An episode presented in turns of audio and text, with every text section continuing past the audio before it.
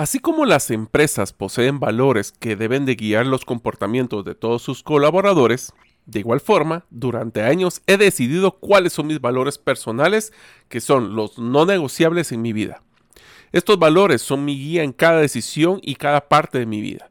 En este episodio les comparto la entrevista que realicé con mi amigo César Tánchez de mis valores personales, pasión, resiliencia y templanza. Espero que te sea de mucho valor. Soy Mario López Salguero, ex ejecutivo del mundo corporativo, ahora emprendedor en múltiples industrias como la aceleración de negocios, salud y bienestar, autogestión de documentos legales y plataformas basadas en blockchain. Cuando inicié mis emprendimientos hubiera ahorrado mucho tiempo y dinero de poseer a mano las competencias gerenciales y herramientas prácticas para manejar y acelerar mis negocios. Mi forma de devolver un poco de las bendiciones que he recibido en mi vida es este podcast, Gerente de los Sueños, que se enfoca en temas prácticos simples, relevantes y que puedas implementar hoy mismo. Aprenderemos la metodología comprobada para manejar y acelerar tu negocio, usando la analogía que manejar un negocio es como manejar un carro. La carretera es las necesidades del cliente. La meta es nuestro plan estratégico. Las llantas delanteras es nuestro propósito y plan operativo. Las llantas traseras que nos dan tracción son las ventas y mercadeo. El motor es nuestro talento humano y lo que soporta el carro es el chasis con nuestras áreas de soporte. La gasolina que utilizamos para mover el carro es el flujo de caja. ¿Y quién mejor que el conductor como líder de la organización, acompañado de los pasajeros que son los stakeholders o partes integrales del negocio? Cada semana te damos contenido de valor para que ganes en la carrera de los negocios. Y recuerda que mi sueño es que vivas tu vida con pasión, resiliencia y templanza. Iniciamos. Hola amigos, bienvenidos al episodio número 190 del podcast Gerente de los Sueños. Como saben, mi nombre es Mario López Salguero. Y cuando me preguntan durante mi vida cuál ha sido la inversión que más me arrepiento de haber realizado, la respuesta por mucho es un reloj caro. Fuera de muy pocos, todos pierden mucho su valor. Y he pensado también las mil cosas que hubiera podido invertir en vez de gastar en este que es justo, como por ejemplo en Bitcoin.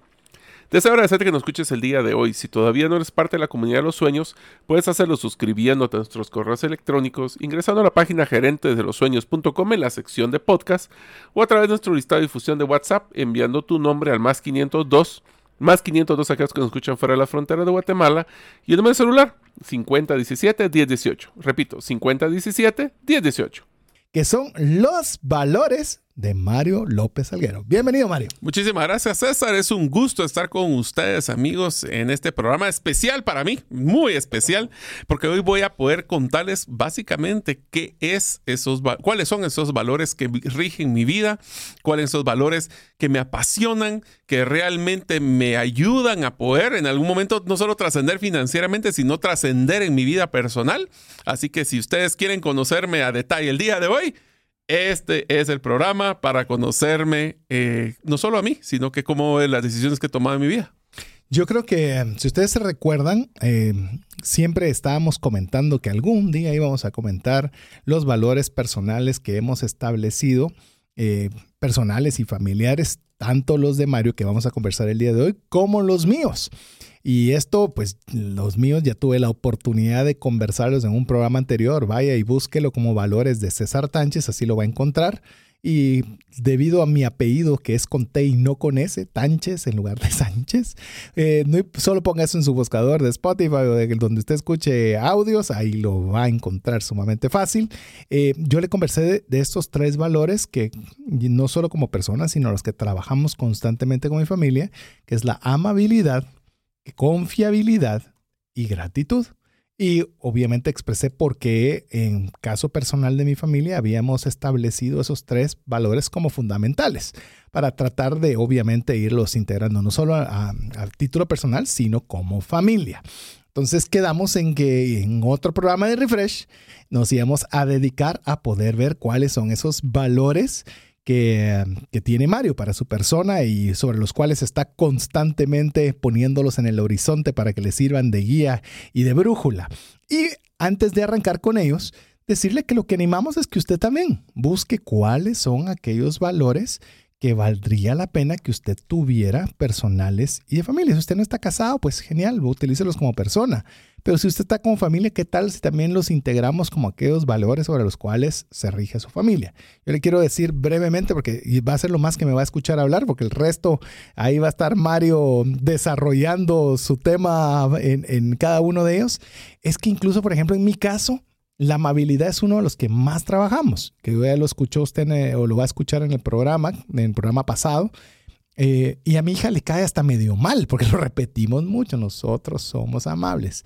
Di lo mismo, pero de forma amable. Entonces ya se vuelve una forma en la cual nos sirve para poner a todos un punto que nos vuelve a centrar. Pero bueno, no se trata acerca de los valores personales eh, familiares míos, eso ya, ya lo puede revisar usted en los programas anteriores, hoy son los de Mario, y animarle a usted que usted procure hacer los propios. Si se va a dar cuenta que ahorita voy a nombrar los tres valores, el caso de Mario son tres valores totalmente diferentes a los míos.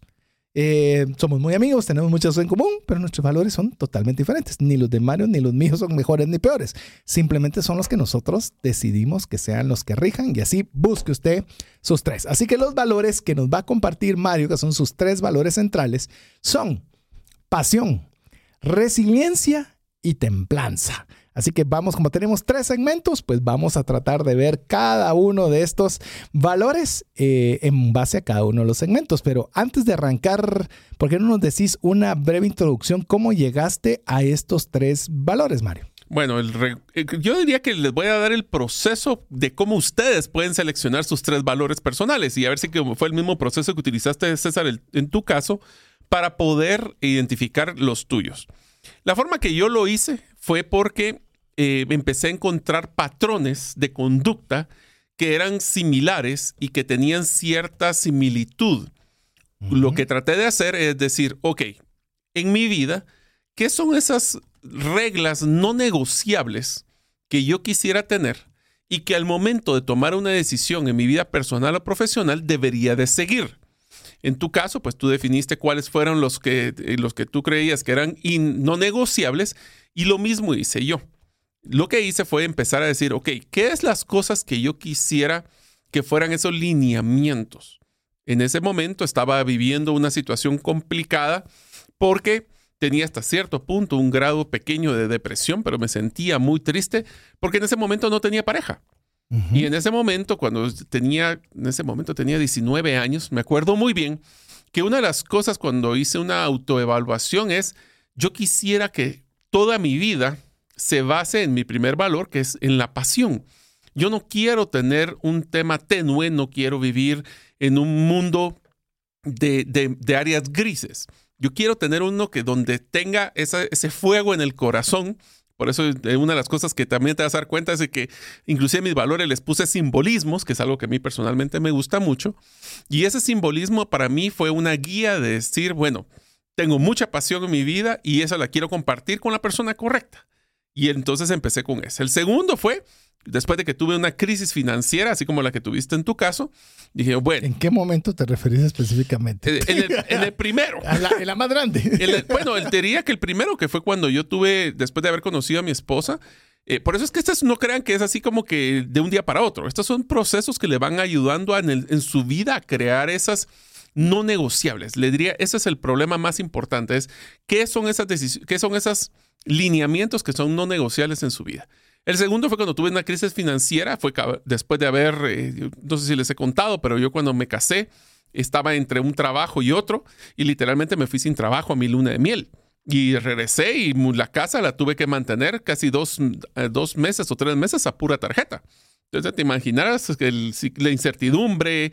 Y entonces una de las cosas que dije que me ha ayudado mucho, y eso tiene que ver mucho con mi personalidad de optimista, y es ser resiliente. Resiliente es me voy a caer porque sé que me voy a caer, pero me tengo que levantar.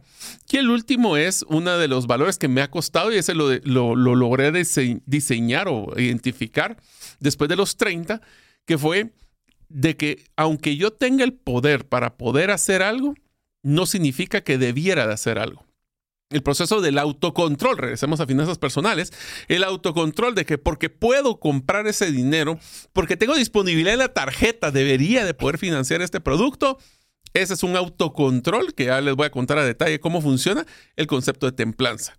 El templanza, te digo César, me trajo a identificar una filosofía de vida que me he identificado mucho, que es el estoicismo. Eh, ahí les contaré un poquito de eso. Pero es una forma del minimalismo y el estoicismo que es vivir con, lo que necesito, no con todo lo que pudiera comprar. Y el otro, les voy, a, les voy a adelantar un poco, es una filosofía de autocontrol y de, de autogestión, que es parte de lo que me gusta a mí. Nice, buenísima introducción de cada uno de estos tres valores que vamos a conversar, o donde principalmente será Mario el que va a conversar y todos los demás vamos a aprender, que son pasión, resiliencia y templanza. Le recordamos, ¿por qué no? Yo le voy a dejar la tarea, voy a dejar a Mario descansar en esa, ¿por qué no se decide usted a encontrar un valor? Ideal llegue a tres. Pero ¿cuál es aquel valor en base a lo que mencionó Mario? Patrones, algo que usted considera importante, algo que considera que no es negociable, áreas que usted deba de trabajar o incluso cosas que o algún valor que usted quisiera que lo reconocieran por. Así que algunas ideas para que usted establezca su propio valor. Y si se anima, compártanlo al más 502 59 19 05 42. A ver, Mario, pero arranquemos ya con el primero, pasión. Ya nos diste una introducción de cómo fue que llegaste a este primer valor. Pero como siempre en el programa nos gusta el definir. ¿Qué es para vos, o ya sea una forma técnica de diccionario, o para vos en particular, qué es la pasión? Bueno, yo lo encontré como un híbrido entre los dos. Y lo que para mí la pasión, eh, como un valor personal, implica tener un profundo amor, entusiasmo y dedicación hacia algo o a alguien.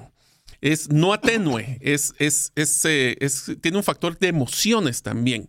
Es una fuerza interna que impulsa a las personas a perseguir sus metas, superar obstáculos y alcanzar un sentido de plenitud y realización en sus vidas. Esto nació mucho, César, cuando estaba hablando del tema de los sueños. Un factor para cumplir tus sueños es que te tienen que apasionar. Yo digo que la pasión es como la mecha, es como el estartazo del carro. Eso es lo que te va a mover, eso es lo que te va a, crear ese, ese movimiento, esa ejecución, ese entusiasmo. Porque si tú no tienes pasión por algo, es muy fácil que te desvíes y que te, que te pierdas en, ese, en, el mundo que existen. Por ejemplo, en el, tenés que tener pasión por tener esa trascendencia financiera, si no te aseguro que va a haber mil compras y mil cosas más que quieres gastar. Entonces, la pasión para mí no solo es una alineación, sino que es un fuego interno que te ayuda a moverte constantemente. Por eso cuando una persona vive con pasión, experimenta una conexión profunda y emocional. Y recuerden que hablábamos que las emociones son las que hacen que las cosas se recuerden. Si ustedes se dan cuenta, amigos, y tal vez voy a hacer un paréntesis con lo que estamos hablando de, de la pasión, pero si ustedes se han dado cuenta de que cuando hablamos en storytelling, cuando hablamos de los sueños, nos damos cuenta que tenemos que tener emociones para que eso se pegue en nuestro subconsciente y en nuestro cerebro. Porque si algo no es importante, no genera emociones. Y una de las emociones más fuertes que existe es una pasión. Y recuerden que no estoy hablando pasiones emocionales alocadas. ni alocadas. Es una forma de decir algo que te entusiasta, eh, que te entusiasma, algo que te motiva, que te mueve. Por eso en una actividad, en una, puede ser una actividad o puede ser una causa, puede ser un trabajo, puede ser hasta un hobby. A mí me apasiona el buceo. Recientemente le conté a César que estuve muy contento porque finalmente logré ir a bucear un barco hundido, un verdadero barco, no, no un barquito. y no era el Titanic. No, no fue el Titanic. No, no fue el Titanic. Si no, estarías hablando con un fantasma el día de hoy. Pero son, inclusive con personas, te puede apasionar una persona. El tema aquí, y es donde se vuelve complicado y por qué para mí pasión es un valor, es que la pasión tiene que ser para mí algo trascendental en el tiempo. Porque yo me puedo apasionar con una cosa que sea a corto plazo y después se quita y después puedo cambiarlo que está bien que uno puede cambiar sus, emociones, pero tiene que tener una continuidad, porque si no vivimos en un modelo descontrolado. Por eso ya voy a hablar a la templanza, es un balance a la pasión. La templanza lo que te va a decir es que tenés que balancear esas pasiones y no irte por todo lo que se te apasiona por un ratito, sino que tiene que ir más allá y enfocarte en algo que te genere alegría y sentimiento de dirección a largo plazo. Por eso es que la pasión nos brinda ese sentido de significado.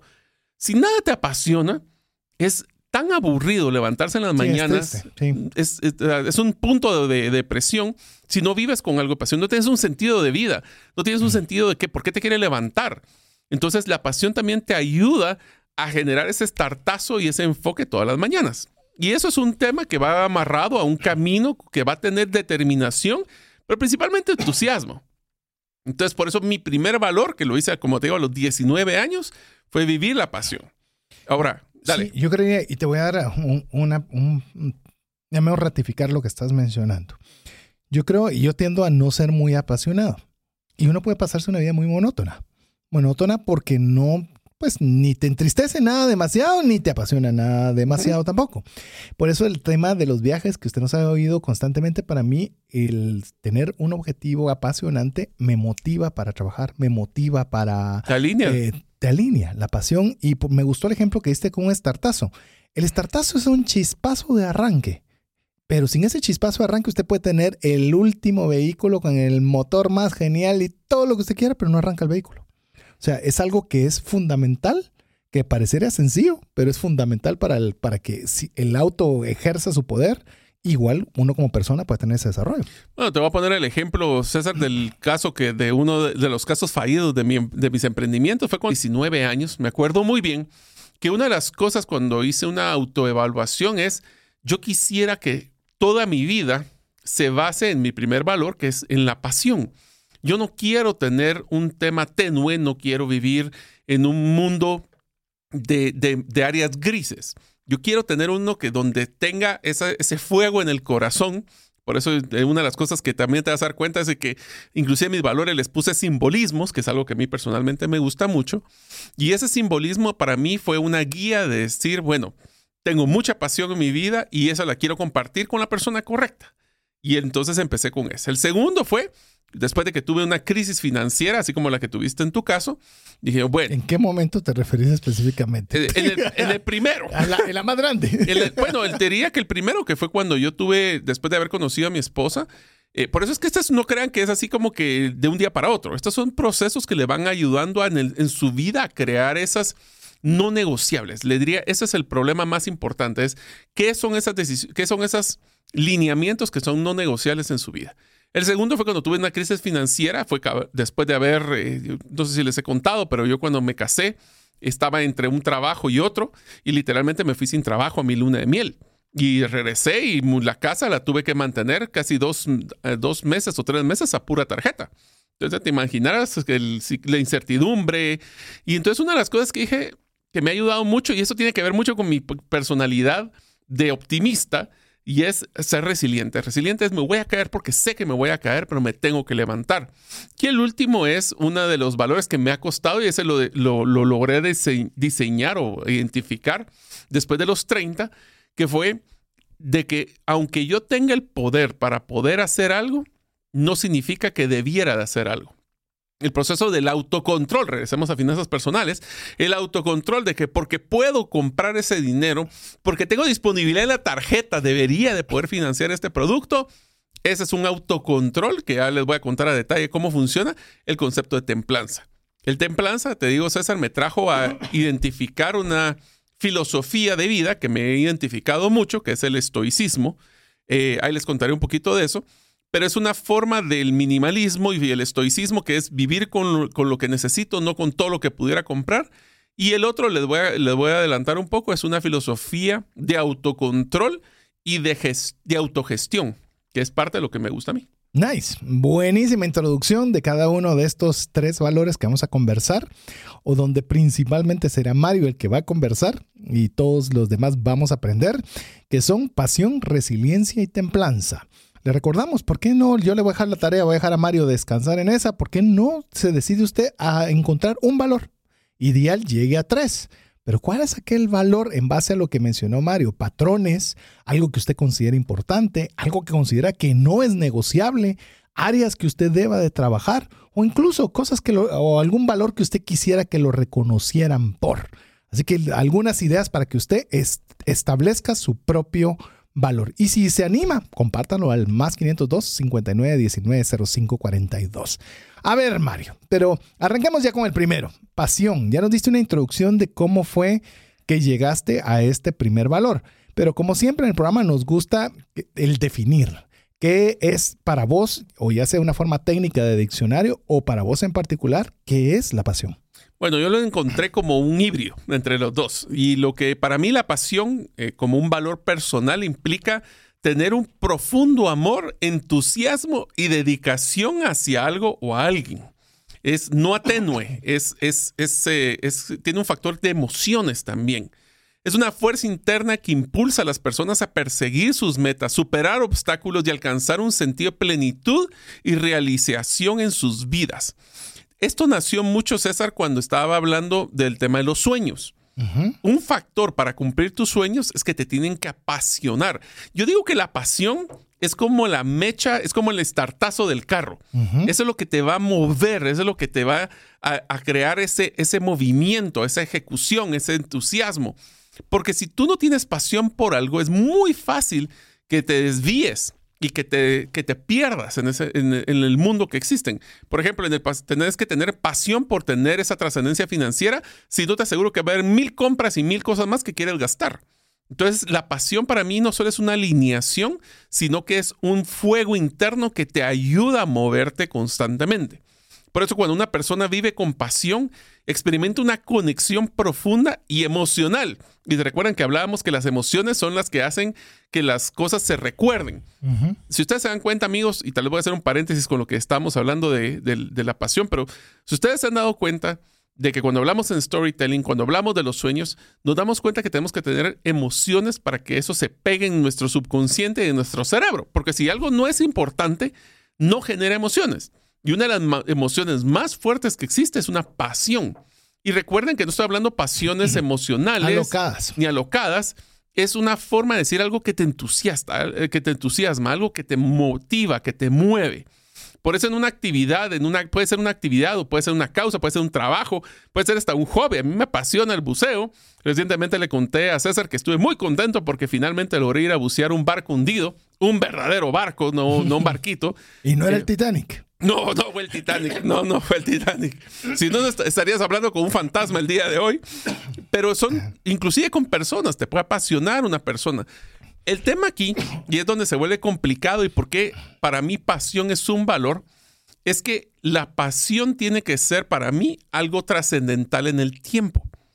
Porque yo me puedo apasionar con una cosa que sea a corto plazo y después se quita y después puedo cambiarlo que está bien que uno puede cambiar sus, emociones, pero tiene que tener una continuidad, porque si no vivimos en un modelo descontrolado. Por eso ya voy a hablar a la templanza, es un balance a la pasión. La templanza lo que te va a decir es que tenés que balancear esas pasiones y no irte por todo lo que se te apasiona por un ratito, sino que tiene que ir más allá y enfocarte en algo que te genere alegría y sentimiento de dirección a largo plazo. Por eso es que la pasión nos brinda ese sentido de significado. Si nada te apasiona, es tan aburrido levantarse en las mañanas. Es, un punto de, depresión si no vives con algo de pasión. No tienes un sentido de vida. No tienes un sentido de que, por qué te quiere levantar. Entonces, la pasión también te ayuda a generar ese estartazo y ese enfoque todas las mañanas. Y eso es un tema que va amarrado a un camino que va a tener determinación, pero principalmente entusiasmo. Entonces, por eso mi primer valor, que lo hice, como te digo, a los 19 años, fue vivir la pasión. Ahora, dale. yo creía, y te voy a dar un, una, un, ratificar lo que estás mencionando. Yo creo, y yo tiendo a no ser muy apasionado. Y uno puede pasarse una vida muy monótona. Monótona porque no, pues ni te entristece nada demasiado, ni te apasiona nada demasiado tampoco. Por eso el tema de los viajes que usted nos ha oído constantemente, para mí, el tener un objetivo apasionante me motiva para trabajar, me motiva para... La línea. Eh, te alinea la pasión. Y me gustó el ejemplo que diste con un estartazo. El estartazo es un chispazo de arranque. Pero sin ese chispazo de arranque usted puede tener el último vehículo con el motor más genial y todo lo que usted quiera, pero no arranca el vehículo. O sea, es algo que es fundamental, que parecería sencillo, pero es fundamental para, el, para que el auto ejerza su poder igual uno como persona puede tener ese desarrollo. Bueno, te voy a poner el ejemplo, César, del caso que de uno de, los casos fallidos de, de, mis emprendimientos fue cuando quisimos hacer con mi hermano el tema de, del restaurante. Ya teníamos todos los, teníamos un chef que nos había hecho el menú, teníamos el mobiliario, estábamos a punto de comprar la, la pieza más cara que era la cocina y nos hicimos una pregunta, ¿a quién de nosotros nos apasiona la comida? Y eso se amarra, la pasión también se amarra al concepto de salario emocional. Si a ti te apasiona algo, te encanta y te llena ver una persona disfrutando de un plato, ese es un tema de pasión por la comida. Pues si ninguno de los cuatro teníamos la pasión por la comida, ¿quién iba a tener, eh, quién iba a sustentar, aguantar todos estos inconvenientes y problemas si no existía ese, ese fervor para la comida en ese caso? Entonces nos damos cuenta de que la pasión también te ayuda para poder definir si hay algo que vale la, si te vale la pena en tu vida o no. Y podemos ver, obviamente, cuando hablamos de la pasión, eh, obviamente tiene un, llamemos una connotación bien amplia. Pero si pudiéramos conversar un poco, Mario, de los de lo que vos has podido percibir como las características, beneficios que puede tener la pasión en la vida de una persona, ¿cuáles podrías mencionarnos? Algunos, algunas de ellas, porque son muchas, pero las que consideras aquellas que son fundamentales para, para este valor de la pasión? Mira, te voy a dar algunas, pero antes de eso solo te quiero mencionar una cosa. ¿Sabes qué es una de las cosas que a mí me gusta de la pasión? Que es contagiosa. Sí. Es contagiosa. O sea, si a ti te apasiona algo y lo vivís y se te nota en la, en la voz que te gusta y te apasiona, entonces eso se contagia. Y eso los ayudamos a que otros también se inspiren para poder compartir ese sueño juntos. Incluso, te digo, te da liderazgo porque no hay nada más emocionante que seguir a una persona apasionada por algo. O sea, tenés razón, eh, yo quiero participar de eso. Sí, pero no te van a pagar, sí, pero me, gusta la pasión con lo que se entrega y lo que está logrando. El fin es, es, apasionante y la persona que lo está persiguiendo es apasionante y se vuelve algo contagioso. Ahora, te voy a dar un positivo y un negativo de la pasión. Un positivo es que sí, es contagioso, te va a ayudar a poder sobrepasar muchos problemas porque tenés una pasión clara que te va a llevar pero tienes que tener siempre un balance. Porque si vives de pasión en pasión, vas a estar en un modelo descontrolado. Por eso tienes que balancearlo con otros valores, en este caso para mí la templanza y la resiliencia, pero también tienes claro de que tienes que ser responsable de tus decisiones y no dejarte llevar por la primer pasión que se te ponga enfrente. Tienes que analizarlo, tiene que ser algo que te apasione en tu corazón, en tu alma, no solo en el primer momento. Porque eh, yo creo que muchas veces la pasión tiene que ver con temas de relaciones. Y ese es un factor donde tenemos que tener siempre un buen balance. Sí, yo creo que la, pasión sola, y vos, vos, lo, vos que has estado trabajando en este valor por mucho tiempo, la pasión sola es como un fuego en hojarasca. O sea, prendió y se acabó. Sí. Si no tiene madera, si no tiene algo que le si no se alimenta, si no se alimenta, sirve para muy poco. Es, un, es, una, es, un, es una, una carga de adrenalina, es una carga fuerte, pero que no es sostenible si no está acompañada de algo más. Así es. Por eso mi, mi frase que utilizo personal es todo lo que hagas, hazlo con pasión, pero tiene que ser una pasión duradera. Algunas características de las personas que tienen pasión es que tienen un sentido de plenitud y realización. La pasión proporciona un sentido profundo de, plenitud y realización personal, porque perseguimos aquello que nos apasiona y esto nos va, a brindar una sensación de propósito y nos hará sentir gratificado en el momento que lo cumplimos. Entonces, al tener una meta que nos entusiasma, que nos genera emociones y lo cumplimos, que no tiene que ser un tema monetario, puede ser un tema profesional, puede ser un tema personal, ese salario emocional es muy, pero muy energético. Sin lugar a dudas, sin lugar a dudas. ¿Y vos has sentido que la pasión te ha generado plenitud? Sí, sí, porque cuando tenés una meta que te apasiona, es como que echarle el echarle más gasolina a ese fuego. Entonces te, da el doble de ganancia más que si fuera una meta parcial, por decirlo así. Sí, está, estaba revisando ahorita en el diccionario para ver qué es plenitud, que plenitud es el estado de una persona que ha alcanzado su momento de máxima perfección o desarrollo. Interesante el concepto, que se siente como I'm on top of the world, diría la película. me siento en la cima del mundo, ¿verdad? Y te diría que otra característica interesante es el concepto, y eso será que me describe a mí, pero alguien tiene que, si es apasionado, es entusiasta y lleno de energía, ya que nosotros demostramos esa actitud positiva y la capacidad de contagiar. Te diría de que una de las cosas cuando aprovechando en el mundo corporativo, cuando uno cree realmente que su empresa, la empresa donde uno trabaja, está haciendo un cambio en su vida y le apasiona el, propósito, tiene el doble de gratificación que solo el salario que te están pagando. Como por ejemplo.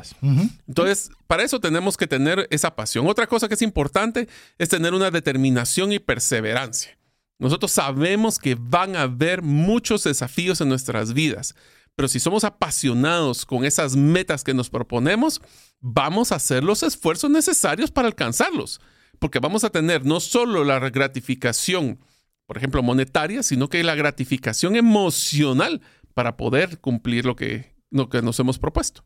Sí, la perseverancia usted puede ser, eh, no sé, hacer una buena actividad una vez. La dificultad es hacerlo de forma constante. La pregunta es cuál va a ser la gasolina para hacerlo de una forma constante y que no se sienta algo trabajoso.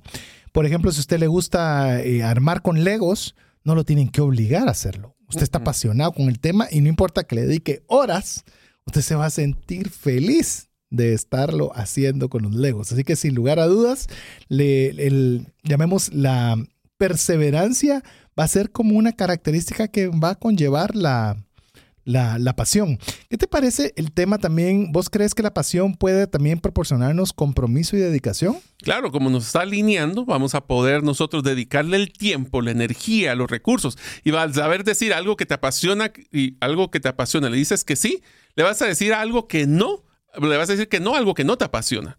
Entonces te sirve para priorizar en pocas palabras y eso te va a generar ese, ese compromiso y dedicación que de otro modelo no lo hubieras logrado también te digo que para poder llegar a tener ese, de, ese eh, compromiso y dedicación y lograr cumplir tus metas que te apasionan, te va a obligar a ser creativo y tener innovación. Ya que si son somos personas apasionadas, es más, para ser un buen creativo necesitas a alguien que sea apasionado del producto. Por eso es que cuando nosotros buscamos a alguien que sea un mercadólogo, en tu caso, o un publicista o una agencia, igual, yo les diría que más que ser muy ágiles, la pregunta es, ¿será que esta persona se apasionó con mi marca y con mi producto? ¿Será que es alguien que de verdad le entusiasma poder venderlo? ¿O es una persona que es otro trabajo más? Y aquí les voy a decir, en, hablando de pasión, una de las cosas que nosotros siempre buscábamos en reclutamiento era el tema de actitud. Y una de las actitudes más positivas que una, una persona podía demostrar era pasión por algo. Ya sea pasión por los estudios, pasión por sus logros, o sea, yo creo que te separa del resto de las personas. Porque yo sé que, inclusive, como le digo, las pasiones, el concepto de pasión te da mucho sub y baja. Porque si no cumple lo que te apasiona, también te frustra fuertemente. Entonces, tienes que manejar ese balance entre lo que es la, creatividad para lograr tus metas y la inteligencia emocional para poder manejarlas. Y vos dirías, eh, Mario, eh, dentro de las virtudes de la pasión, ¿cómo podrías encontrarle ya vemos una, porque obviamente tiene una aplicación indirecta, sin lugar a dudas, a las finanzas personales, pero algunos ejemplos de cómo la pasión beneficia la buena utilización del dinero. Yo te diría que una de las cosas principales es que la pasión de tus metas a largo plazo va a lograr ayudarte a minimizar la influencia que tiene la gratificación instantánea.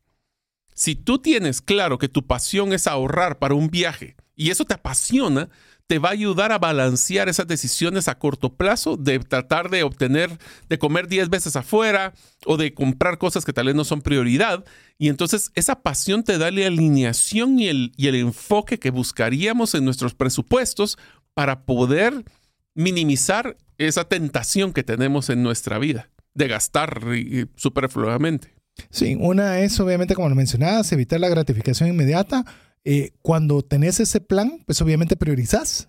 Ya decís, voy a utilizar recursos solo donde me apasione o el objetivo que sea apasionante y todo lo que no me apasiona es un gasto innecesario de recursos. Te voy a poner unos ejemplos de algunas historias personales, pero como tú sabes, una de las cosas que a mí me apasiona es el tema de aprendizar y estar inquieto de que mi conocimiento es un producto perecedero, que lo hemos mencionado dentro del programa.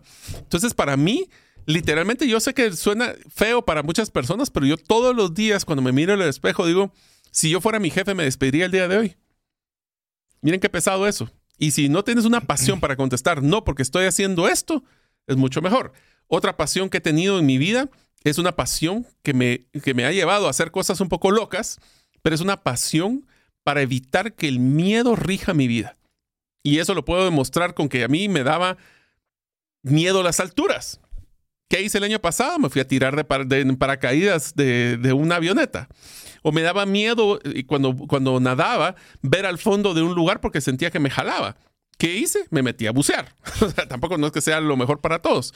O inclusive me apasionó mi familia. Y por eso es que yo renuncié a un trabajo corporativo porque viajaba tanto que me perdí la pasión por el trabajo porque estaba sacrificando mi pasión por mi familia. Entonces, hasta dentro de diferentes pasiones tenés que priorizar cuál es la que realmente te va a regir tu vida y sea uno de tus valores. Así que hemos conversado ya del primer eh, valor, que es la pasión, y ahora vamos a ir con el segundo que es la resiliencia. La palabra es compleja, ¿verdad?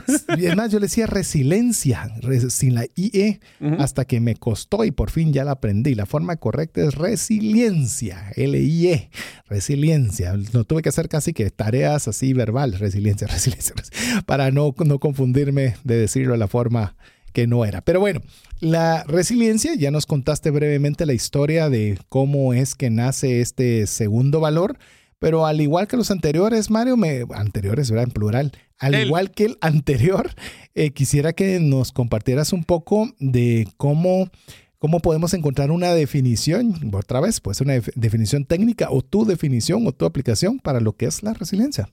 Una de las cosas que quiero mencionarles ahorita que les mencioné el concepto de la resiliencia es el concepto del simbolismo que te mencionaba, César. Para mí, una, una forma gráfica de poder ver la pasión es un corazón con llamas. Y siguiendo el concepto de llamas, el siguiente símbolo para mí con el tema de resiliencia es la historia de los ave fénix. Para que tengan una idea, lo que este es un, esto es una es una ave de la mitología, que lo que decía es de que cuando esta ave muere, se consume y de las cenizas nace de nuevo esta, esta ave.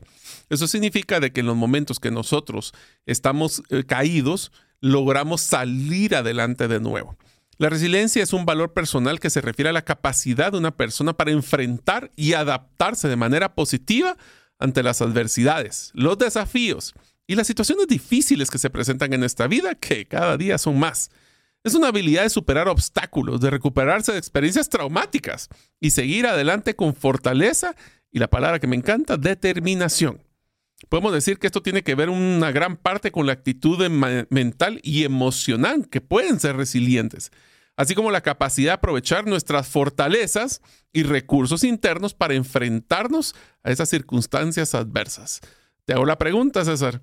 ¿Alguna vez has tenido un problema traumático o una, un obstáculo en tu vida? No, jamás. Para nada. Nunca. Explícame qué es eso de los obstáculos. Pues es cuando se te, cae el presupuesto, se te acaban los ingresos, te quedas sin trabajo. O sea, eh, sí. Eh, a cada rato, ¿verdad? Es más, yo te podría decir que raras veces en un día, no te penses en una semana, en un mes, no estás en una situación difícil que tenés que sobreponerte. insisto, una propuesta que no te aceptaron, una llamada que no te devolvieron. Eh, hay N situaciones que pueden fácilmente dejarnos o sea, votarnos que si no tenés resiliencia, es muy fácil que te quedes en el suelo. Me, hace recordar, tal vez no sé si es el enfoque adecuado, pero estás en tus valores. Eh, en la resiliencia cuando educan a los, a los elefantes, que primero les ponen unas grandes cadenas y poco a poco les van quitando la cadena hasta que literalmente los dejan casi que con un, hilo o una cosa muy simple que podrían romper, pero ya están acostumbrados a que no pueden. Y al no poder, ya no intento. ¿Sabes dónde yo creo que las personas que están en el mundo de ventas, esta es una de las competencias que deberían de buscar? ¿Por qué? Porque, por ejemplo, nosotros sabemos de que no el 100% de las personas que contactamos nos van a decir que sí. Pero imagínense un día que se levantan, llegan muy entusiasmados a su trabajo de ventas y los primeros 15 clientes en las primeras tres horas, todos les dicen que no. ¿Cómo logras sacudir esa negatividad y pensar que el próximo sí te va a decir que sí? Eso es el resiliente. Donde tienes que tomar en cuenta de que puede ser que vengas con muchos fracasos, pero los fracasos no dictan tu vida. Simplemente han sido las, las gradas donde vas a construir un mejor éxito. Esa filosofía positiva y optimista es la que me ha movido en mi vida. Y eso es algo que constantemente mis compañeros de trabajo siempre me dijeron. Y es cómo te podés levantar después de este gran problema para poder salir adelante. Te voy a poner un ejemplo que recuerdo muy bien eh, que me costó cuando estuvimos en el call center. Cuando estábamos en la industria call center, recuerdo súper bien de que tuvimos un caso donde perdimos un cliente. Les voy a decir la historia completa para que se den una idea de lo que fue resiliencia corporativa, porque también puede ser una organización resiliente. Y recuerdo que nosotros ah, teníamos una operación en otro país que la habíamos diseñado, invertido solo para un cliente. Y yo, sorpresa, 18 meses después, el cliente quiebra. No, no. Y tuvimos que cerrar la operación de un país completo. Tuvimos que despedir básicamente a cientos de personas. Y lo que hubiéramos podido decir es ese, ese, ese problema nos quebró. O sea, hubiéramos podido quebrar como empresa por ese problema. Mas, sin embargo, nos enseñó. Yo le digo, o ganas o aprendes. Esa es una frase que van a también escucharme muchas veces. Porque de hecho, es el nombre de un libro de John Maxwell, te cuento. así, O se gana o se o se aprende. aprende. Bueno, ya viste, ¿sabes? John Maxwell de plano me escuchó, por eso Sí, es que... le- eh, Vamos a decirle que te devuelva que derechos. me dé los de- derechos de autor. Pero es bien, bien fácil tirar la toalla, como diríamos en Guatemala, o rendirse. Por eso es que la resiliencia para mí sí es uno de los que me mueve constantemente, porque cada vez que tengo un problema o un momento donde ya digo, me, ganaron, ya no puedo hacer nada al respecto, te hace hacer algo muy importante, ver opciones, ver oportunidades, ver que existen mejores, mejores soluciones en el camino. Entonces, esto te va, no, no es que no va- te va a interiorizar el dolor. Este caso, perdimos un montón de personas, perdimos amigos que estaban en el trabajo, perdimos el cliente. Ahorita que me acaba de pasar recientemente, me le dediqué tres meses para una propuesta que tuvimos que licitar y la perdí.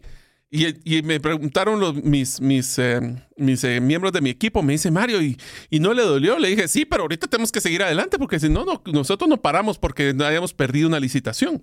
Entonces tenemos que luchar constantemente y esa inercia, ese ímpetu es lo que me, pues a mí personalmente siento que me caracteriza. ¿Vos qué pensás? Sin lugar a dudas. Y estábamos platicando. ¿Por qué no les contás, perdón, por qué no les contás la historia del primer curso que dimos de, ¿Sí? del webinar? Fíjate que me quitaste, Gabal, la idea, que es la que iba a mencionar ahora. Solo para que usted tenga idea, tengo. Estábamos almorzando el día de hoy con Mario y estábamos haciendo cuentas que tenemos cerca de 20 años de conocer, de considerarnos amigos, de conocernos quizás un poco más, de, de tener ya una relación de amistad ya casi, imagínense, 20 años. Y le puedo decir con absoluta certeza que por lo menos los dos que hemos conversado hasta el momento, y espere a ver qué pienso del tercero, eh, son características muy propias de Mario. Inclusive digo, él es demasiado apasionado que a mí lo que me toca cuando tenemos cuestiones eh, común de bajarle, de meterle freno. Pero ¿ah? es buen balance. Exacto, y a mí es quitarme el freno, o sea, eh, nos complementamos muy bien en esa área. Pero el tema de la resiliencia, si algo he visto en, Mario, y lo digo como concepto, aunque vamos a ver características y beneficios, pero es algo que la resiliencia, eh, es decir, usted le pegan un golpe y se cae y puede estar un buen tiempo abajo en lo que se levanta. Mario, como lo ha vuelto un valor personal de vida, es me caí y para arriba, pues, eh, inmediatamente. A mí me toma tiempo. Es decir, sé que me debo levantar, me voy a levantar, pero me duele, me cae mal, eh, me molestó y todavía tengo que luchar para levantarme. Mario ya lo tiene como un instinto casi automático. De hecho, con lo que me está diciendo Mario que les cuente esto, es que sí, él hicimos un, bueno, hicimos varios, pero hicimos un webinar de, de eh, cómo hacer tu primera inversión en criptomonedas y lo teníamos para un sábado y Mario había sido operado de una operación seria el día viernes. Y le digo, bueno, yo lo voy a hacer, no te preocupes, no, que lo voy a hacer. Y que, que yo, yo el sábado lo puedo hacer. Yo salgo a mediodía del hospital. Sí. Y yo dije, bueno, aquel que diga lo que quiera, yo voy a estar listo. Y ahí estaba conectado y ahí estaba para entrarle. Y es no consciente estar en el suelo. O sea, ya, me votaron, va, bueno, para arriba, pues. Y es algo que he admirado por sobre las tres cosas que, los tres valores que nos está compartiendo Mario, es el que más le valoro, porque realmente no, no, no acuchuchea la caída. No. Aprendemos, sacámosle provecho y vámonos. Pero rápido. Es que eh, aquí todavía te lo tengo que añadir. O sea, porque eso lo puede hacer cualquiera en, en distintos tiempos. Pero el hacerlo rápido, decir, bueno, para abajo, pues, bueno, vamos para arriba. pues. Sí, pero todavía me duele. Para arriba. no hay tiempo. No hay tiempo. No. No hay y, que estar tiempo en el piso. y te voy a decir alguna una cosa simpática para que se puedan utilizar la imaginación nuestros oyentes. Esa, ese webinar, yo todavía me meto a verlo porque me pareció tan simpático que todavía estaba en la camiseta t-shirt con la que salí del hospital, despeinado y todavía con los efectos de la anestesia. Y ahí estábamos hablando de criptomonedas y lanzando el curso. Cuatro horas fue ese webinar. Cuatro horas y yo en la cama, porque me tuvieron que mover la cama a la sala para poder tener, porque fue una cirugía en la rodilla, y ahí me miraban sentado todavía tomándome las pastillas, y me- bueno, pero ahora lo veo como broma, pero después también digo, ala, este sí, por- se, se le pasó la mano, ¿ah?". Se te pasó la Es mano. más, mí mismo se sorprende de mí mismo a veces, fíjate. Es, ¿Qué te puedo decir? ¿Qué te puedo decir? Tenés toda la razón. Pero ¿qué tal si hablamos de algunas de estas características de las las que estamos hablando de qué es Sí. una persona resiliente. Esto es bien importante, amigos. Les voy a hablar de las características que existen de la, de la resiliencia para que ustedes las valoren y evalúen si este podría ser parcial o totalmente uno de sus valores. Lo primero, para ser resiliente tenemos, tenemos que ser flexibles y tener adaptabilidad, ya que eso implica que nosotros nos vamos a ajustar a los cambios y a las nuevas situaciones. Ser resiliente también implica, por ejemplo, el tener la, te diría que la humildad de saber que lo que yo sé no necesariamente es lo más actualizado y eso, tener esa flexibilidad y adaptabilidad es, también es muy bueno en la negociación. Sin duda. Porque cuando nosotros vemos de que solo o yo gano y vos perdés, eso no te va a dar esa resiliencia porque en el momento que tú pierdas vas a quedar frustrado porque no habías visto esas opciones. En cambio, si tú, cuando la solución no es única, sino que es una parte de un abanico de opciones que has evaluado, por eso es que es más fácil levantarse. Porque no fue perdí la única opción que tenía, fue fallé en una de las tantas que hubieran y hubiera podido haber hecho y esto y esto diferente, ahora hagámoslo diferente. Por eso es que esa, es la mentalidad. Yo diría que esta resiliencia es un tema mental. Es cómo el fracaso lo ves, como una, como lo que te ha definido en tu vida o como la oportunidad de crecer en otra cosa. Y como te lo dije, ¿cuánto tiempo vas a permitirte estar en el piso? Y es algo que, que le digo, analizándolo a, a nivel personal, es lo mismo. ¿Cuánto tiempo se va a permitir usted estar derrotado? ¿Va a darle un día? ¿Va a darle una semana? ¿Va a darle un mes? ¿Le va a dar un año? ¿Le va a dar su vida? Porque uno puede estar con una derrota toda la vida. Ah, sí. Por eso la resiliencia, le digo, es algo que considero que es de vital importancia. Como bien lo decía Mario, la flexibilidad, adaptabilidad.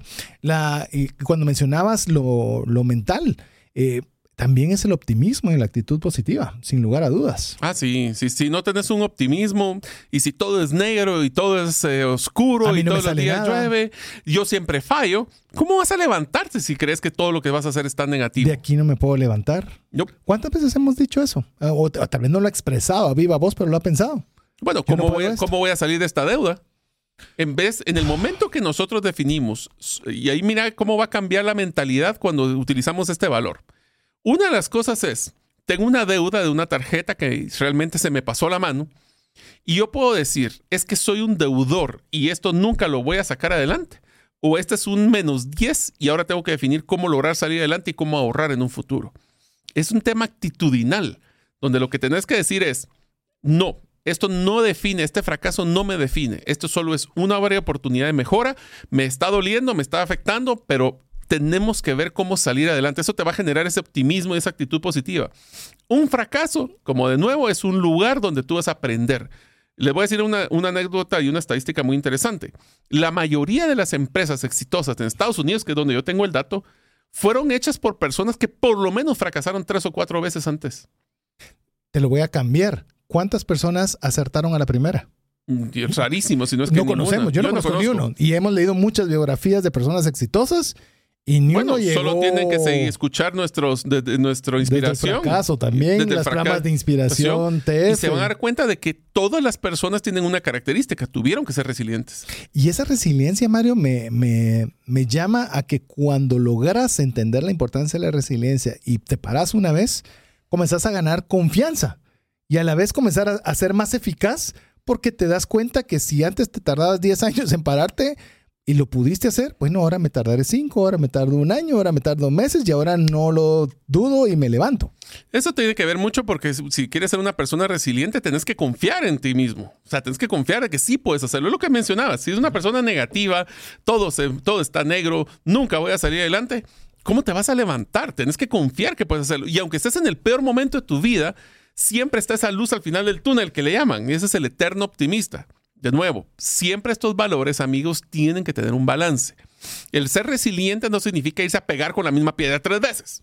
Significa de que aprendes y buscas nuevas piedras donde pegarte. Y no te quedas enamorado de la piedra, va, va- va- Sí. va a caerte con la misma piedra. Y esto te va a generar, como bien lo decía Mario, esa autoconfianza y esa autoeficacia que va a hacer que los próximos fracasos sean menos grandes o esas caídas sean menos grandes o permanezcamos abajo menos tiempo. Que yo creo que en buena medida el ser resiliente, Mario, también requiere de ayuda. No es algo que lo puedes hacer 100% por tu cuenta. Pero ser resiliente no significa sufrir solo. Esa es tal vez la, frase que quisiera que se ven en la mente. Ser resiliente significa de que yo tal vez me caí porque no busqué ayuda, o no tuve las personas correctas, o no pedí ayuda porque no tuve la humildad de poder decir, jóvenes, no puedo. Y por eso es que la resiliencia tiene que hablar también del apoyo que pueden tener las personas hacia tu persona. Puede ser un apoyo emocional, puede ser simplemente aliento, una porra que te estén haciendo, orientación puede ser. En los momentos difíciles, para ser resiliente, no hay que sufrir solo. Y para poder salir adelante, tal vez no lo vas a hacer solo tú. Tenés que buscar otras personas que te pueden apoyar para salir adelante. Ser resiliente de nuevo no es una excusa para andar sufriendo solo. Sí, y esto lo puedes hacer un apoyo social, apoyo familiar, apoyo de amigos, incluso redes de apoyo en las cuales están con determinado tipo de, de, no sé, de características similar de dificultad. Pueden decirte sí, pero tranquilo, no estás tan mal. De verdad, yo siento que estoy en el peor momento de mi vida. No, tranquilo. Estás ahí, puedes salir de y uno comienza a generar esa fuerza necesaria para ser resiliente. Si te pones a pensar cuando estás tirado, no requiere fuerza, pero levantarte requiere poner en acción todo tu cuerpo para levantar. Es decir, se necesita mucha fuerza para levantarse. Y qué mejor si hay personas que, pueden apoyarte. Hay la importancia de buenos amigos, hay la importancia de buenos mentores, hay la importancia de la iglesia, hay la importancia de tantas buenas formas de poderte ayudar en la resiliencia. Bueno, si no tenés una, si lo que para ser resiliente tienes que tener una visión de poder sobrepasar este problema. Pero si no encuentras esa solución para ese problema, busca ayuda para tratar de encontrarla. Y si no la encuentras, incluso lee libros. Es que a veces queremos, si es que a mí no hay me que Inspirarse, hay que inspirarse. Ves personas que, por eso le, le pueden animar, como que, que, aquí animamos mucho la lectura, como usted se ha dado cuenta con el libro de trascendencia financiera. ¿Por qué no lee biografías? A mí me parece una de las mejores formas de uno motivarse. O escuchen los programas que acabamos de mencionar, desde el fracaso y, el de, inspiración. TF. Y usted comienza a, a, llenarse de esa energía necesaria para levantarse cuando está en dificultad. Porque cuando estamos hablando de la resiliencia, eh, Mario, estamos hablando que las personas usualmente, cuando estamos en esa posición, estamos bajo mucha tensión, bajo mucho estrés y bajo mucha incertidumbre. Pero al final del día, si eres una persona resiliente, no tenés tiempo para tener tanto estrés. O sea, tenés que buscar el siguiente reto. o sea, tu, nivel de estrés se mantiene activo, pero no estás acarreando el equipaje para levantarte. Correcto. Tu enfoque no es en, en, sufrir la pérdida, tu, tu, energía la vas a enfocar y tu estrés es cómo no lo vuelvo a hacer así o cómo lo hago diferente.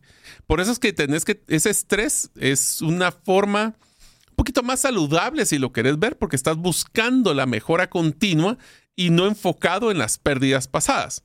Eso también nos va a ayudar a, afrontar esos problemas de una forma efectiva, buscar ese apoyo, tener un cuidado personal. Una persona resiliente no puede ser una persona que tenga problemas de salud, por ejemplo, porque le va a costar más. Te lo voy a poner así, más un tema de salud mental.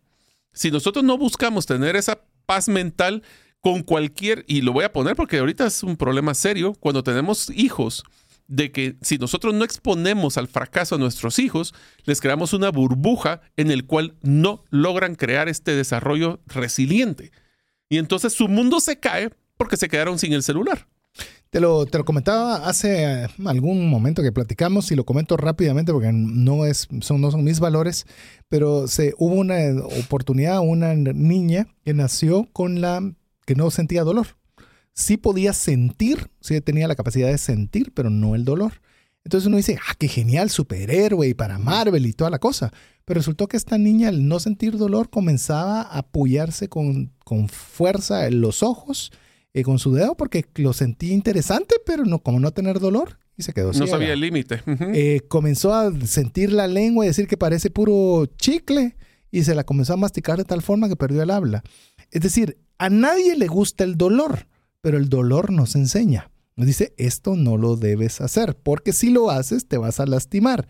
Y yo creo que también, como decías vos, esta parte, hay situaciones que nos que son importantes, que no queremos pasar, pero nos están enseñando.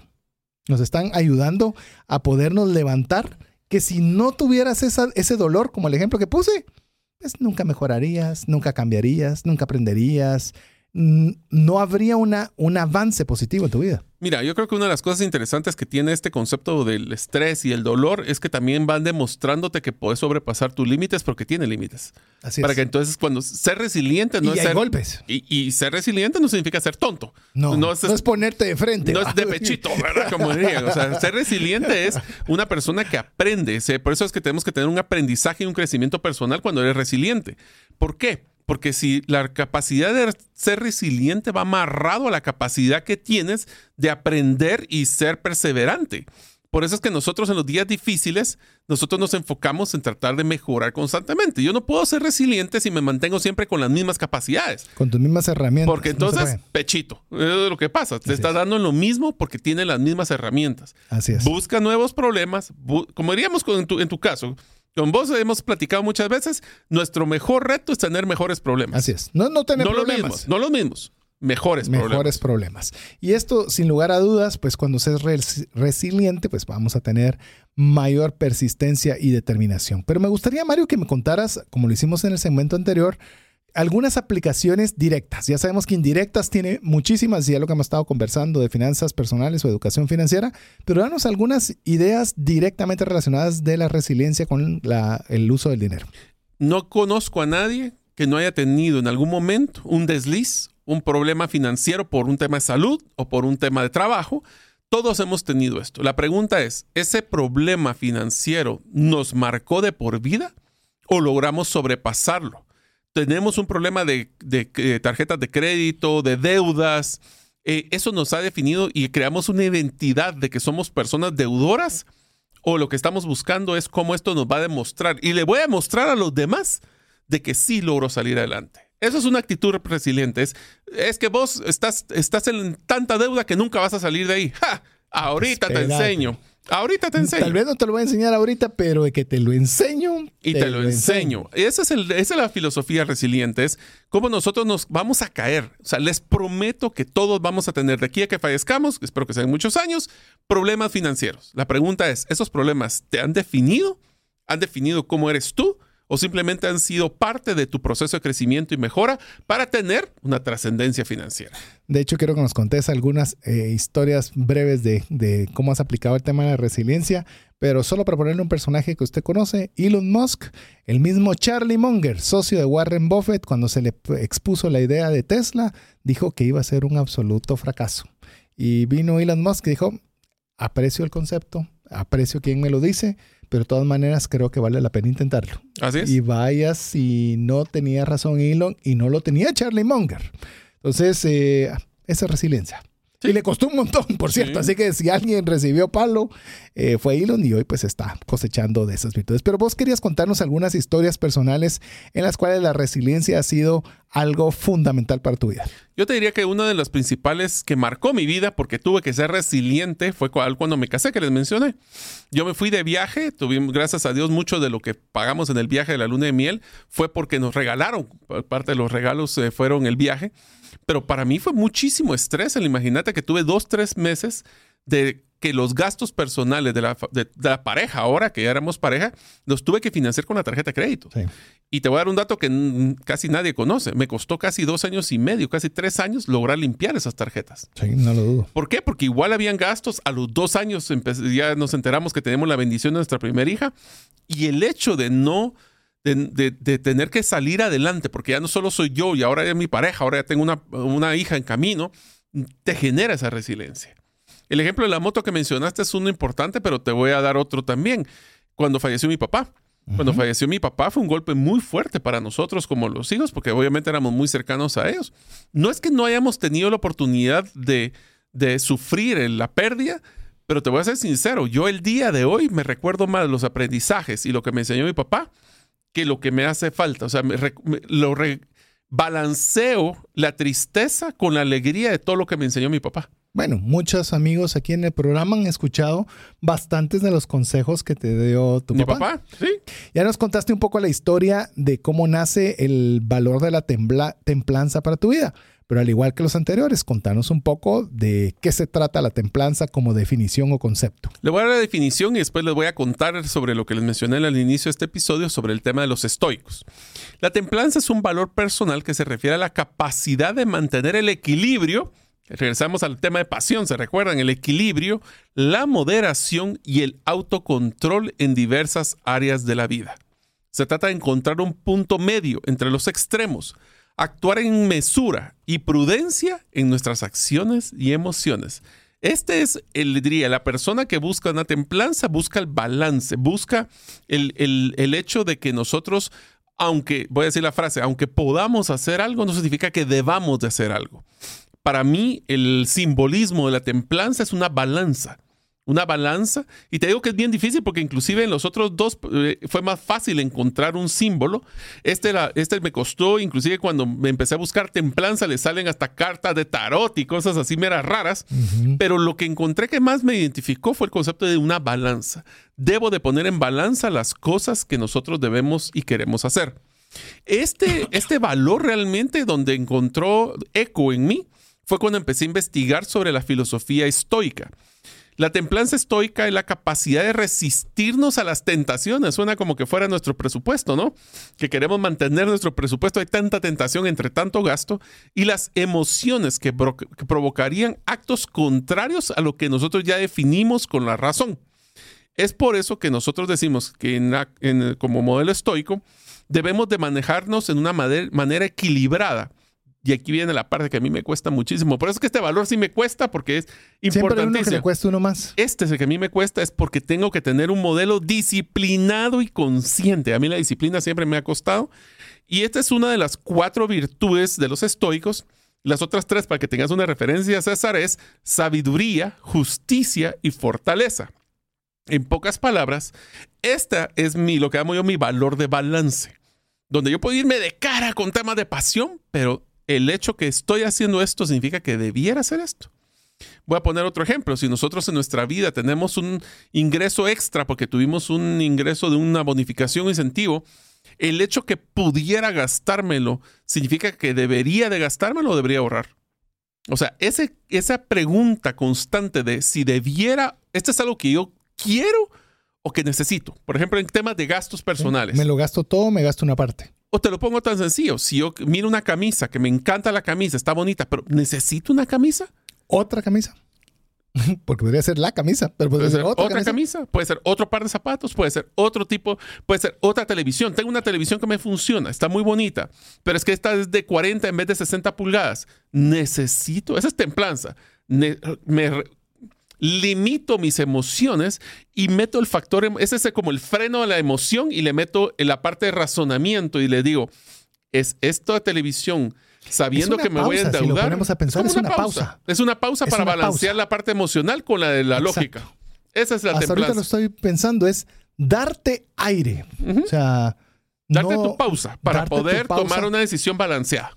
Y eh, amigos, usted podría decir, y están hablando estoicismo, y hay veces que ni siquiera sabemos qué son las palabras, por eso nos gusta poner definiciones. Solo para que usted sepa, estoicismo básicamente se refiere a la ética personal basada en un sistema lógico y sus puntos de vista sobre el mundo natural.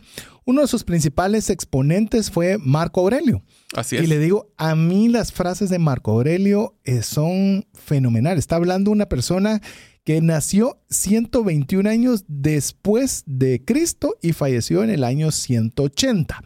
Solo voy a mencionar algunas de las frases porque si usted quiere búsquelas o google, googleelas, pero solo para que usted le ponga en contexto con lo que Mario hablaba del estoicismo. Es, por ejemplo, le voy a mencionar frases simples solo para que usted vea. La mejor venganza es ser diferente a quien causó el daño. Dígame si no lo pone usted a pensar. Bueno, te voy a dar otra. Otra de las que a mí me impacta mucho, cabal de Marcos Aurelius, es nosotros no podemos controlar lo que pasa en el afuera, pero sí puedo controlar cómo yo reacciono a lo que pasa de afuera. Esas son frases de sabiduría muy interesantes.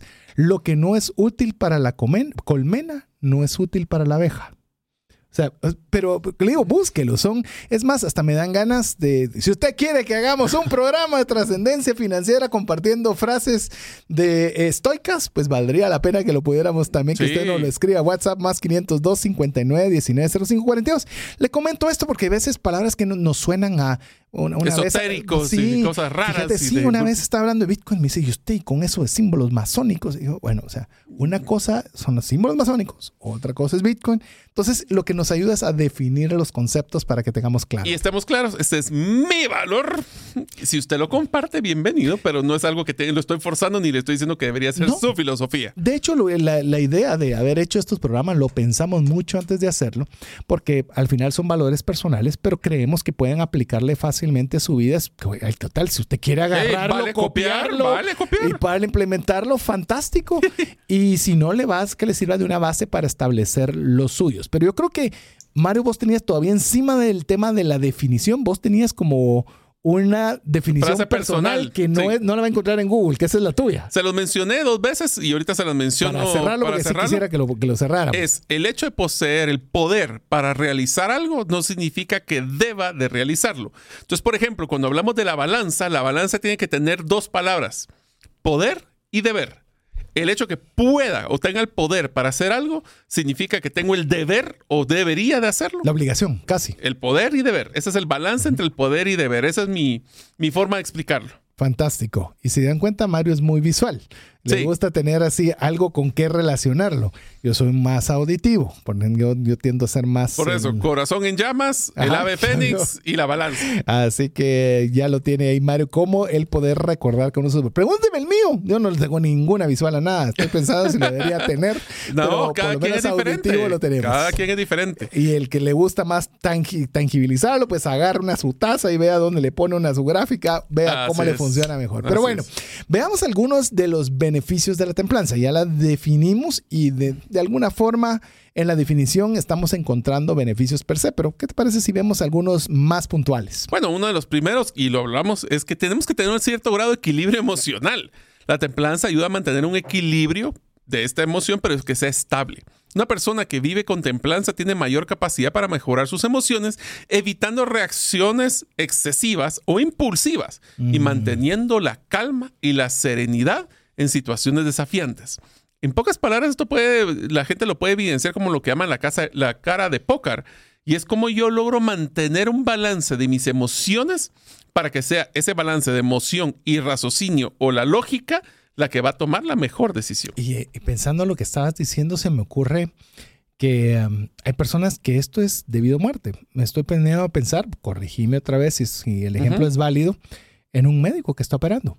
Él no puede a lo loco meterse y emocionarse y ahora qué.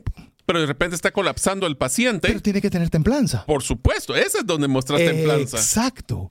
Pero si el doctor se está muriendo y él está tranquilo pensando Bueno, cuál es la ¿sabes próxima. dónde es Estoy que- infiriendo, pero tu hermano es Sí, médico, así que es vos puedes totalmente. incluso ratificarlo. Los con mejores forma- médicos no son los que se alocan, sino que se bloquean. Es más, una templanza te ayuda a no bloquearte. Otro de los lugares es cualquier momento que tengas una crisis. Una crisis te abruman las emociones, te bloquean las emociones y lo que haces es la templanza balancear y decir, ok, ok, ok, paciencia, todo lo que es estrés, todo lo que son las emociones, relájense. Ok, ¿qué está pasando? Este es como tu, tu, tu cerebro emocional y tu y cerebro lógico se logran como que poner en, en- en de acuerdo. Ujú. Es una Tener forma. un equilibrio. Sí. Tener equilibrio. Y esto, y esto por, ¿sabe? Lo estoy pensando ahora con lo que Mario está exponiendo. Eh, por eso es que nosotros motivamos mucho el tema de la generosidad. De que usted ayude y usted dé. ¿Por qué razón? Porque muchas veces también nosotros esa balanza la tenemos que nuestros problemas son el fin del mundo. Te da un contexto. Pero cuando estás contexto. con más necesidades de otras personas que le están pasando mucho peor, decís, momento cerebro. Hay que ser un poco más agradecidos, es ver que la cosa no está tan mal y le das otra vez esa serenidad, esa pausa a tu cabeza para poder pensar de una mejor forma. Ahora, aquí estamos pensando, César, de que la templanza es como frenamos las emociones y le damos chance a la parte lógica de tomar decisiones. Pero esto funciona al revés también. Llega un punto de que si yo estoy analizando tanto las cosas, nunca es. Te voy a decir, regresando, es que le voy a decir una de las frases que me dijo mi papá, ¿verdad? ¿Será que se las paso de chisme? Ah, Va. esa no vale. Va, esta no vale. Pero una de las cosas que mi papá me dijo es que para poder casarte, cuando estaba a punto de casarme con mi esposa, me dijo, tenés que ser sumamente eh, dedicado y responsable, pero al mismo tiempo tienes que ser muy irresponsable. Ese es un modelo de templanza. ¿Por qué? Porque tienes que ser responsable porque tenés que saber que ahora ya va a ser una familia, quieres tener casa, carro, sueldos, puntos y todo lo demás. Pero si quieres tener la mejor casa, el mejor carro y el Nunca te mejor, vas a casar. nunca te vas a casar. Ujú. Entonces la templanza también viene a ponerle freno a la lógica y decir, a veces hay que tomar riesgos. A veces hay que dejar que la emoción también te ayude un poco a tomar decisiones y a moverte a tomar esas decisiones. Entonces, ese balance no es solo de un lado, es de ambos lados. Por eso es que también te ayuda a tomar decisiones conscientes. Esto no, no solo conscientes, sino reflexivas. Una persona que vive templanza evalúa cuidadosamente las situaciones y considera las opciones. No te bloquea porque te dije, ve qué opciones hay para solucionarlo, para elegir la más adecuada basado en nuestros valores y los objetivos a largo plazo. ¿Te suena como que manejaras tu presupuesto así? Inclusive me hizo recordar un amigo, eh, no voy a decir su nombre, sé que puede estar en paz. De esta manera no creo que escuche el programa, porque no vive, no vive en Guatemala y no sé si escucha el podcast. No me ha aparecido la estadística, así que de suponer que no. así que, eh, que él decía que él mm, no usaba tarjetas de crédito. Yo dije, bueno, qué bueno que no usas tarjetas de crédito, controlaste. Yo utilizo dinero en efectivo. ¿Por qué? Porque yo todo lo que tengo disponible me lo gasto. Todo. Eso no está bueno, tan bueno. Exacto. Ese es mi punto. Entonces, él, su forma de tratar de darse aire si llevaba 100, por decirte algo para gastar, sabía que su tope era 100. Sí, pero No qué podía- volatilidad de calidad de vida, porque Por supuesto. hoy sí, mañana no, tal Ese vez. es mi punto. No es, o sea, comenzás a, a- a tomar decisiones de forma inconsciente y si lo tenés, te lo gastás. Eso es porque podés, lo haces. Pero no es No lo que deberías debe- de hacerlo. Exactamente. Estoy poniendo el ejemplo extrapolado de alguien que no tiene ese contrapeso o no tiene la templanza porque un día se llevó la tarjeta de crédito porque se le ocurrió. ah, Entonces, hasta toparla. ¿Verdad? Entonces, es bien peligroso no tener El ese balance. eh, ese balance. Sí, inclusive te voy a decir una de las cosas que a mí personalmente me ha dado mucho más valor, este valor, valga la redundancia. Y es que me ha ayudado a, mi mejo- a mejorar mi salud y bienestar. ¿Así? ¿Por qué? Contá un poquito. Ajá. A ver, ¿por qué? Porque la templanza se maneja también hacia los límites saludables en nuestra vida. Ujú. El tener templanza nos afecta porque logramos manejar el estrés en que no las emociones no nos abruman, no nos se nos pegan y amarrado a la resiliencia no las estoy chineando o cargando, Ujú. sino que las suelto rápido para salir. Por eso te digo que este es un triángulo de balance entre como complemento. No, la comida, como lo dijiste en saludable, ahorita lo pensé cuando El hecho que me hablando. podría acabar la pizza no significa que deba acabarme la pizza. Es un ejemplo. Y vos sabés que, por ejemplo, a mí me ha pasado y, y- y, llamemos bajo un cierto estudio, dicen que esa es una señal de alguien que pasó pobreza o limitación. Pero voy a contar el ejemplo. A mí no me gusta dejar sobras. No, a mí tampoco. Porque- Eso me lo enseñó mi suegra. Eh, de, de alguna forma siento como que es desperdicio o como que vas a dejar algo y aunque ya no quiero, pero siento la impulsividad de comérmelo y terminármelo. Pero también decís, pero por tu salud deberías decir, bueno, lamentablemente se quedó, simplemente debería, no, no puedo, más no debería. Otro ejemplo que te lo voy a poner con algo que nos pasa a todos nosotros. El hecho de que yo pudiera estar viendo redes sociales hasta medianoche no significa que debería, sino que debería enfocarme en mi salud física a través del sueño. Inclusive todavía ponerlo más segmentado. ¿Debería estar viendo tonteras o puedo ver TikToks o podría ver cosas que me estén dando valor. consejos, valor, que sean Sí. importantes y demás? Entonces, no es ni siquiera atacar la red social completa, No, yo- sino el contenido que se está pasando Voy a en esa hacer un paréntesis, pero yo te digo, ahora TikTok es una de las fuentes principales que tengo de contenido de calidad. Sí. Porque como el algoritmo, el algoritmo va viendo qué los temas que a mí me interesan. Es más, yo tengo y sigo a personas de estoicismo, por ejemplo, en TikTok, y son cosas interesantísimas para ir viendo todos los días. Por cierto, si usted es nuevo en TikTok, le va a parecer que le tiran cualquier De cantidad de basura. todo basura. Conforme usted vaya buscando ese Y usando los corazones. y usando los corazones y siguiendo a las personas que usted cree que le agregan valor, entonces le va a tirar contenido relacionado con eso. Así que hágalo rápido, porque si no le va a llenar de basura. Así es. Bueno, pero eso no, no es el programa de eso. Y como el- si tu vida es balanceada y mantienes esas prioridades claras, te va a ayudar a tener relaciones saludables. Especialmente también armo- con armoniosidad, ya que no vas a ser ese explosivo, impulsivo que se va a dejar ir, pero sí vas a ser lo suficientemente entusiasta como para poder hacer una buena relación con las diferentes personas. Esto te demuestra el equilibrio emocional que vas a tener y la prudencia, y ahí va mucho a tu eh, valor personal sobre el de confiabilidad, no, es el de Sí. De que el hecho que puedas decirle las cosas a la gente como son no significa que debieras. Hay que ser a veces amable. Y fíjate que ya, que me, tiraste a mí la recta, pues no fue curva, esa fue una recta. Algo que la templanza, yo creo que en mi caso es algo que tengo que trabajarlo, pero creo que de alguna forma no me es tan difícil. Pero eh, hay alguna característica particular que mi esposa me la hace ver. A mí, mira, es que hay que tomar este dinero.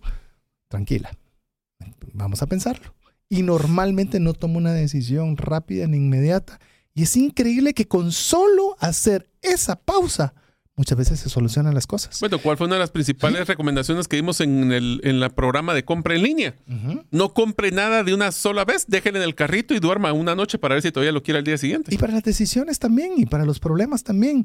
No tiene que tomarlo en el momento, porque tiene que saber cuáles son sus repercusiones. Debería hacerlo. Puedo hacerlo. Debería hacerlo y comienza a darle permiso a su cabeza. Esa pausa, me gustó esa, la, palabra serenidad, creo que es la, palabra clave y no, la, no pausa. Y prudencia. Pero, ¿sabes qué? es que cuando lo estás mencionando con relaciones saludables, las otras personas llegan con esa tensión y se les baja la tensión.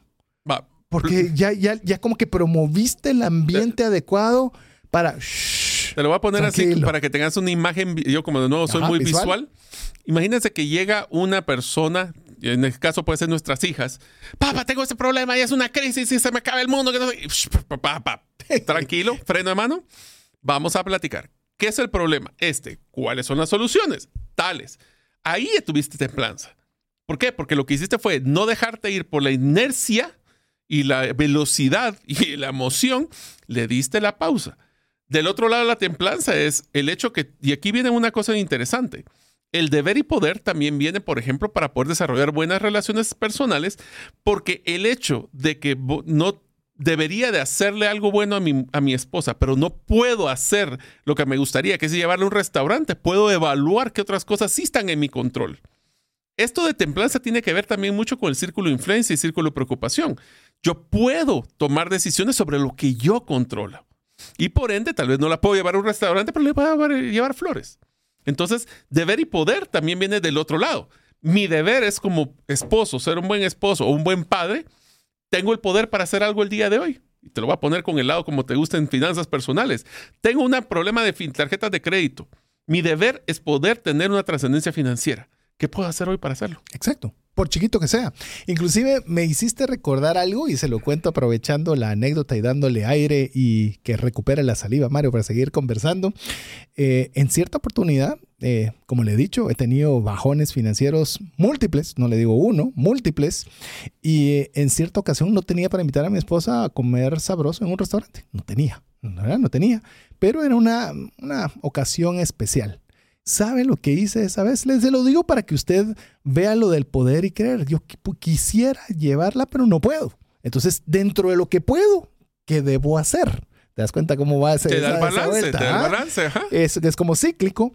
Y fui a un lugar donde venden comida muy sabrosa, preparada, deliciosa y demás, que fui a comprar la comida, la comida, la ensalada, porque no soy bueno para cocinar, y lo preparé todo y lo llevé a la casa, preparé linda la mesa, se calentó la comida, porque no puedo decir que hice más que eso.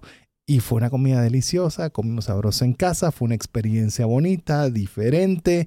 Y usted comienza a hacer ese balance. Así, ah, pero yo es, la tengo que llevar a comer. ¿Cómo hacer eso posible? Y entonces me endeudo. Tranquilo, ¿puedo? No, no puedo. ¿Debería hacerlo? Tampoco debería hacerlo. Dentro de lo que puedo, que sí puedo.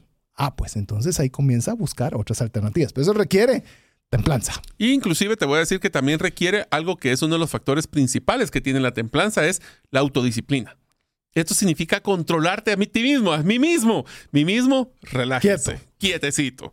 Nosotros tenemos que estar claro que la autodisciplina y la capacidad de establecer límites saludables en nuestras acciones y hábitos es clave para la templanza. Imagínate esto. Y ahí es donde les digo que ese es uno. Por eso es que estos valores son la guía. Pero eso es una lucha constante. No es como ya tengo templanza y acabó. sino que es, ok, todas las decisiones yo las pongo en estos tres filtros: pasión, resiliencia y templanza. Me va a ayudar a poder tener, ya lo pensé, me va, dejamos ahí. Te apasiona lo que vas a hacer. Y eso te va a generar de que si te caes te vas a volver a levantar. Ahí es donde tomo las decisiones. Entonces, esto es un proceso.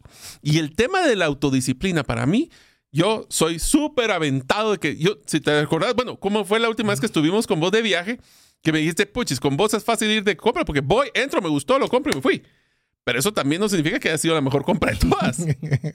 ¿Me entendés? Sí, y yo creo que la, y eso vos que lo has practicado ya de una forma más consciente, no creo que se pueda tener templanza sin autodisciplina. No. No se puede. Es que la, la templanza es la autodisciplina de, nosotros mismos. Antes de actuar, tenés que definir esa, esa, o hacer esa balanza entre poder y, y, eh, a ver, poder, y, deber. Ahora, si esas emociones no te están atropellando, esa, esa como bola de nieve que te va a atacar y esa avalancha de emociones no te deja atacar, te va a ayudar al estrés también. Eh, si te das cuenta, mi, uno de mis dos valores, el de resiliencia y el de templanza, están muy enfocados a balancear posiblemente la, pasión de la pasión. Sí. Y eso nos va a ayudar a reducir el estrés porque vamos a tener esa, vamos a bajar la ansiedad, vamos a tener mejor autocontrol, que nos va a llevar a tener que desarrollar muchas eh, virtudes adicionales. Te voy a mencionar algunas virtudes adicionales de la templanza que va a amarrar a una de las tuyas. Tenemos que tener paciencia. ¿Cómo puedo tomar una decisión y saber si voy a balancear el poder y deber si no tengo la paciencia para tomar la decisión? Humildad, perseverancia y algo que encara en conjunto con vos, ser gratitud. Sí. Si nosotros tenemos esas virtudes adicionales, nos van a dar una vida, una vida más plena, significativa y lo que yo quiero, que sea satisfactoria. Qué mejor que vivir que una vida que deje un buen legado de buenas virtudes y buenos balances. Fantástico. ¿Qué te parece, Mario, si ya en la recta final comenzamos a conversar un poco otra vez de algunos impactos directos, no indirectos, que vemos que todo lo que acabas de, mencionar y compartirnos afecta positivamente a las finanzas personales, pero veamos algunas de forma directa relacionadas con la templanza. Yo te diría que el más, la más importante de la templanza en las finanzas personales es la autodisciplina de definir si lo que voy a comprar es algo que necesito y no quiero. Ahora, ¿cómo se evalúa eso, César? Porque eso es algo interesante. La pregunta es, si yo lo que voy a comprar no lo compro por seis meses, ¿mi vida tendría un impacto negativo o no? Si la respuesta es no, es porque lo quiero, no porque lo necesito. Porque cualquier cosa que yo necesite va a tener un impacto fuerte en mi vida en el corto plazo. Entonces, esa es una forma que yo les diría, si quieren esa camisa que tanto les gustó, si no la compras, te vas a morir del frío, vas a tener mucho calor, te vas a ver no vas a poder entrar a la oficina porque no tiene la camisa correcta. Si no, es porque te gustó la camisa, no porque la necesitabas. Esa es la primera balance que tendrías que tener con templanza. El otro es el hecho de que aunque tenga el dinero, porque como les mencioné, puede ser un ingreso adicional, puede ser que tenga un, por ejemplo, te voy a poner un ejemplo de, de lo que me está sucediendo. Mi hermano me prestó un dinero para un tema que queríamos invertir juntos. El hecho que mi hermano me haya prestado el dinero al igual que mi papá, no significa que me lo está pidiendo ahorita. Pero él, me entra unos ingresos adicionales. ¿Debería de pagarle rápido a mi hermano? Sí. ¿Por qué? Porque tengo el poder para hacerlo. Y el deber ya lo tengo. Porque él me tuvo la confianza en mí para prestarme ese dinero. Entonces, ese tipo de balances son los que nosotros tenemos que tener a, la hora de la templanza. Y el otro es el tema de, cada vez que ustedes piensen en una gratificación instantánea, pongan como balance la templanza. ¿Será que esto porque me urge? Es que voy a poner las promociones famosas. Es que solo tiene 20 minutos para comprarlo, si no, no se va a tener el 10% de descuento. Con la templanza, lo primero que haría yo es decir, ok, este precio menos el 10% de descuento, ¿qué tan ¿cómo se compara con los precios cuando no están en oferta? ¿Será que tal vez si no están en oferta son más baratos? ¿Será que si yo he visto todas las opciones donde puedo comprar este mismo producto, existe otra oportunidad para hacerlo? ¿O me voy a dejar ir por la emoción porque esta es la oferta? Ahí nos damos cuenta de la templanza nos sirve para balancear esas decisiones. ¿Y qué te parece, Mario? Ya para cerrar, para porque ya yo creo que mal acostumbramos en los dos segmentos anteriores que nos contesta algunas experiencias de tu vida ah. donde la templanza fue clave. A ver, amigos, esta vía es con dedicatoria para todos los que nos están escuchando en, el, en un vehículo. Templanza es no tener que gritar ni hacer ninguna mala seña cuando una persona se atraviesa en nosotros. Sí. Yo puedo hacerlo. ¿Debería, hacerlo? y te lo voy a decir así. El deber hacerlo es que muchos van a decir, sí, pero es que si no, no educo al otro. Que no te afecta. Pero tuviste autodisciplina. No. Te afectó la presión. Por ejemplo, pues- yo dejé de hacer esto porque literalmente se me subía la presión cuando estaba en la... El otro se te cruzó y ni que tal vez ni cuenta se dio. Y el que Y salió le con... la- afectó. Y el que va a parar con un infarto soy yo. Ah, no, eso no se vale. Entonces, templanza sirve hasta en ese momento. Especialmente cuando... Les voy a dar un ejemplo de un caso que a mí me pasó hace dos semanas. Fuimos a comer con mi familia, nos llevaron la cuenta y me doy cuenta de que no pusieron un plato que, de los que pedimos al final. Ya me podía haberme simplemente quedado Ido. callado y aunque me di cuenta, la verdad es que era un valor que era sustancial, era como un 20% de la cuenta y dije, "Oh, esta pobre niña que está atendiéndome no- se lo van a cobrar. Entonces la llamé y le dije, mire, porfa, se le olvidó. Me dijo, ah, muchísimas gracias porque si no me lo hubieran cobrado. Exactamente. ¿Debería de haberlo hecho? Sí. ¿Podía hacerlo? También. Y O lo hice. podrías no haberlo hecho. Pero entonces iba a ser incongruente con mis otros valores de, de la pasión, tengo pasión por la gente, etcétera. Entonces, en las negociaciones, recuerden, para poder ganar, ganar, tiene que balancear entre lo que puedo negociar y lo que debería de negociar. Me encantó. Genial. Bueno. Entonces, aquí hemos terminado de una forma increíble porque podríamos haber hablado de cada uno de ellos durante un programa completo, pero esperamos que hayan agregado mucho valor. Les recuerdo, los valores de Mario han sido los que hemos expuesto el día de hoy, pasión, resiliencia y templanza. Mario, llegamos al final. Muchas gracias por escuchar este episodio del podcast Gerente de los Sueños. Recuerda que si deseas recibir la infografía de este episodio, solo debes hacerlo inscribiéndote en la comunidad de los sueños en la página gerentedelosueños.com o enviando tu nombre al WhatsApp del teléfono más 502 50 17 10 18. Nos vemos en el próximo episodio y que tus sueños de esta semana se vuelvan una realidad.